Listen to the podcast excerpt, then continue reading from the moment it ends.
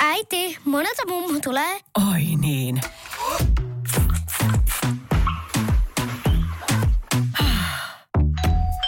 Helpolla puhdasta. Luonnollisesti. Kiilto. Aito koti vetää puoleensa. Akseli Kuhalampi ja rockmusiikin maantiede. Radio City. Seattle, Washingtonin osavaltio, Yhdysvallat. Maan luoteiskulmassa sijaitseva 700 000 asukkaan kaupunki on jokseenkin kaukana kaikesta vuorten ja metsien keskellä. Seattlen ilmasto on kolea, ainakin Yhdysvalloissa keskimääräiseen verrattuna, joskin vuoret suojelevat sitä jonkin verran sateilta. Kellareiden kuivaaminen on silti monille Seatlessa asuville tuttua hommaa. Kaupunkilaisia ovat pitkään pitäneet työn syrjässä niin ikään metsäteollisuus sekä Boeingin lentokonetehdas. Kaupungin nähtävyyksistä tunnetuin on varmasti sen näkyvin maamerkki Space Needle-näkötorni.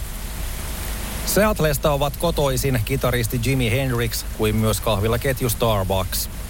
Tämä kokonaisuus pureutuu kuitenkin kaupungissa syntyneeseen rockmusiikkiin ja nimenomaan 90-luvun taitteessa supersuosituksi nousseeseen vaihtoehtoiseen rockmusiikkiin, jota myös grungeksi tai Seattlen soundiksi on tavattu kutsua. Osin siitä johtuen, että Seattle sijaitsee niin kaukana maan luoteiskulmassa, useat bändit jättivät sen pois kiertueaikataulustaan. Osittain tämän takia ja osittain kolean ilmaston muovaamasta mentaliteetista johtuen kaupungin rockskene kehittyikin hyvin omanlaisekseen 80-luvun loppua kohti edettäessä. Los Angelesin kimaltelevat bändit, kuten Mötley Crue ja Poison ynnä muut tukkaheviyhtyeet, paistattelivat vielä MTVissä, mutta se tulisi muuttumaan vielä Seatlessa muhivan katuläheisemmän otteen noustessa myöhemmin valtavirtaan. Vielä vuonna 1988 ei grunge ollut kuin pieni paikallinen ilmiö, eikä sen isompia julkaisuja oltu vielä nähty, kun Soundgarden, raskas ja kokeilunhaluinen vaihtoehtorokyhtye, julkaisi ensimmäisen albuminsa. Levyä Ultra Mega OK tuli seuraamaan vielä paljon kaupallisesti menestyneempiä albumeja, mutta tämä löi osaltaan jykeviä alkutahteja tulevalle ilmiölle. Akseli Kuhalampi ja rockmusiikin maantiede. Radio City. Seatlen syksy 1991 muutti kaiken. Läpi 80-luvun jatkunut glam rockin suosio veteli viimeisiään. Toinen toistaan kopioivat pikku Mötley Crue halusivat soittoaikaa, ja jos ilkeästi haluaisi sanoa, tärkeämpää näille olikin näyttää hyvältä. Vahvalla meikki- ja hiuslakkakerroksella pärjäsi MTVissä ja pääsi levykauppojen julisteisiin, vaikka biisit olisivat olleet mielikuvituksettomia. Enemmän tai vähemmän tiedostaen asian myös suuri yleisö kaipasi jo hiljalleen jotain muuta. Jotain aidompaa, kekseliäämpää ja rajumpaa. Musiikkia, jolla on särmää ja sanottavaa. Länsirannikon pohjoisosista löytyvän Seattlen bändit Soundgarden, Alice in Chains sekä läheisessä Aberdeenissa perustettu Nirvana olivat jo julkaisseet ensimmäiset albuminsa, kun vuoden 1991 jälkipuoliskolla alkoi tapahtua todenteolla. Grunge-klassikot Nirvanan Nevermind ja Soundgardenin Bad Mother Finger julkaistiin molemmat vain muutaman päivän etäisyydellä toisistaan syys- ja lokakuussa. Näitä ennen maailmalle oli puskenut kuitenkin jo näiden veroinen, niin ikään genren kulmakiviin laskettu albumi Ten, esittäjänä tuore niin ikään paikallinen bändi Pearl Jam. Pearl Jam perustettiin Mother Love Bonein raunioille, bändin jonka laulaja Andrew Wood oli kuollut hiljattain.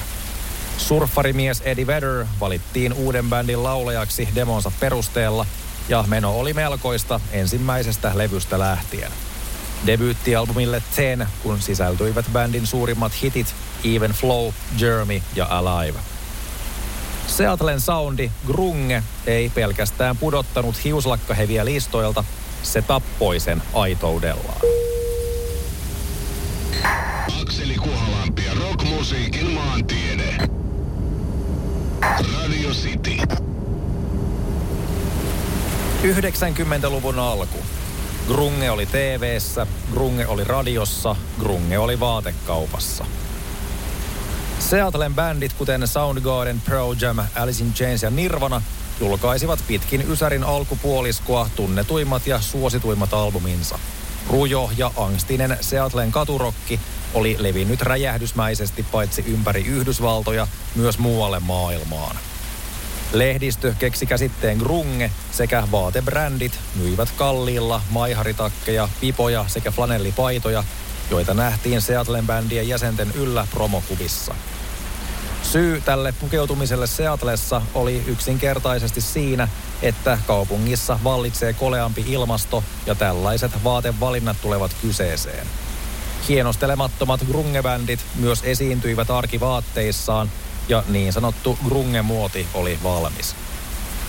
Erityisellä tavalla ilmiö henkilöityi Seattlea lähellä olevassa Aberdeenissa perustetun Nirvanan laulaja-kitaristi Kurt Cobainiin.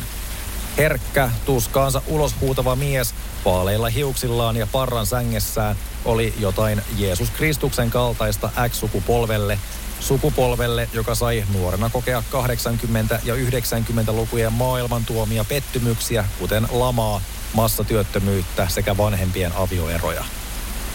Kurt Cobain ei kuitenkaan kestänyt julkisuuden sekä bändinsä suosion tuomaa painetta, vaan masentui ja vajosi yhä syvemmälle huume helvettiin, kunnes koitti huhtikuu 1994.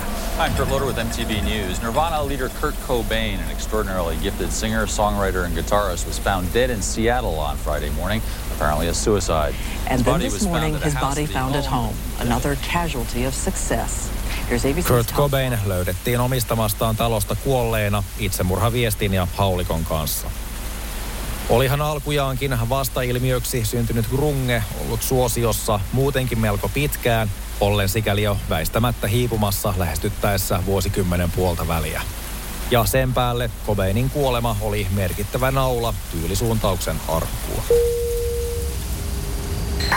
Akseli Kuhalampi ja rockmusiikin maantiede. Radio City. Grunge syntyi, eli ja kuoli Seatlessa ja oli suosittua koko maailmassa. Grunge-ilmiön näkyvin hahmo, Nirvanan nokkamies Kurt Cobain, oli päättänyt päivänsä oman käden kautta keväällä 1994. Samalla edustamaansa tyylisuuntaus alkoi vajota sinne, mistä tulikin, ja bändit kuten Third Eye Blind, Puddle of Mud ja Nickelback kasvattivat suosiotaan. Ne olivat puhtaampia, kaupallisempia versioita alkuperäisistä grunge-bändeistä, ja näitä onkin leimannut käsite post-grunge. Post-grungea taas seurasi nu metalli 2000-luvun taitteessa. Seattle rock tekivät joka tapauksessa historiaa 90-luvun taitteen ympärillä jättämällä lähtemättömän vaikutuksen rockmusiikkiin ja musiikkiin noin muutenkin. Yhä tänäkin päivänä lukuisissa bändeissä kuuluu vaikutteita Nirvanasta, Soundgardenista ja kumppaneista, puhumattakaan siitä, että esimerkiksi Alice in Chains ja Pearl Jam toimivat yhä. Mainitusta nelikosta viimeksi mainittu Pearl Jam on kuitenkin ainoa, jonka alkuperäinen laulaja on elossa. Siitä huolimatta myös Alice in Chains toimii yhä, joskin toki huumeisiin menehtyneen Lane Stalin seuraajaksi pestatun laulajan kanssa. Yhdysvaltain luoteisen osavaltion Washingtonin kolea kaupunki Seattle on näinä päivinä pyhiinvaelluskohde grungen ystäville ympäri maailmaa, mistä kaupunki on varsin tietoinen. Musiikkituristeja vastaanottaa jo kaupungin lentokentällä grungebändejä kustantaneen levyyhtiö Sub Popin kivijalkamyymälä.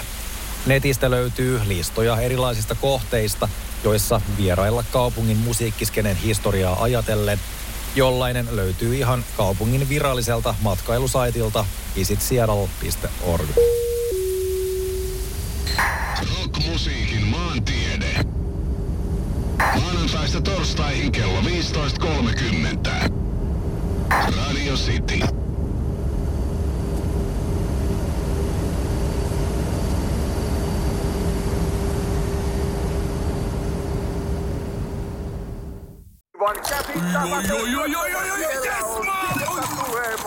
No, äkkiäkös tän voi erata olla?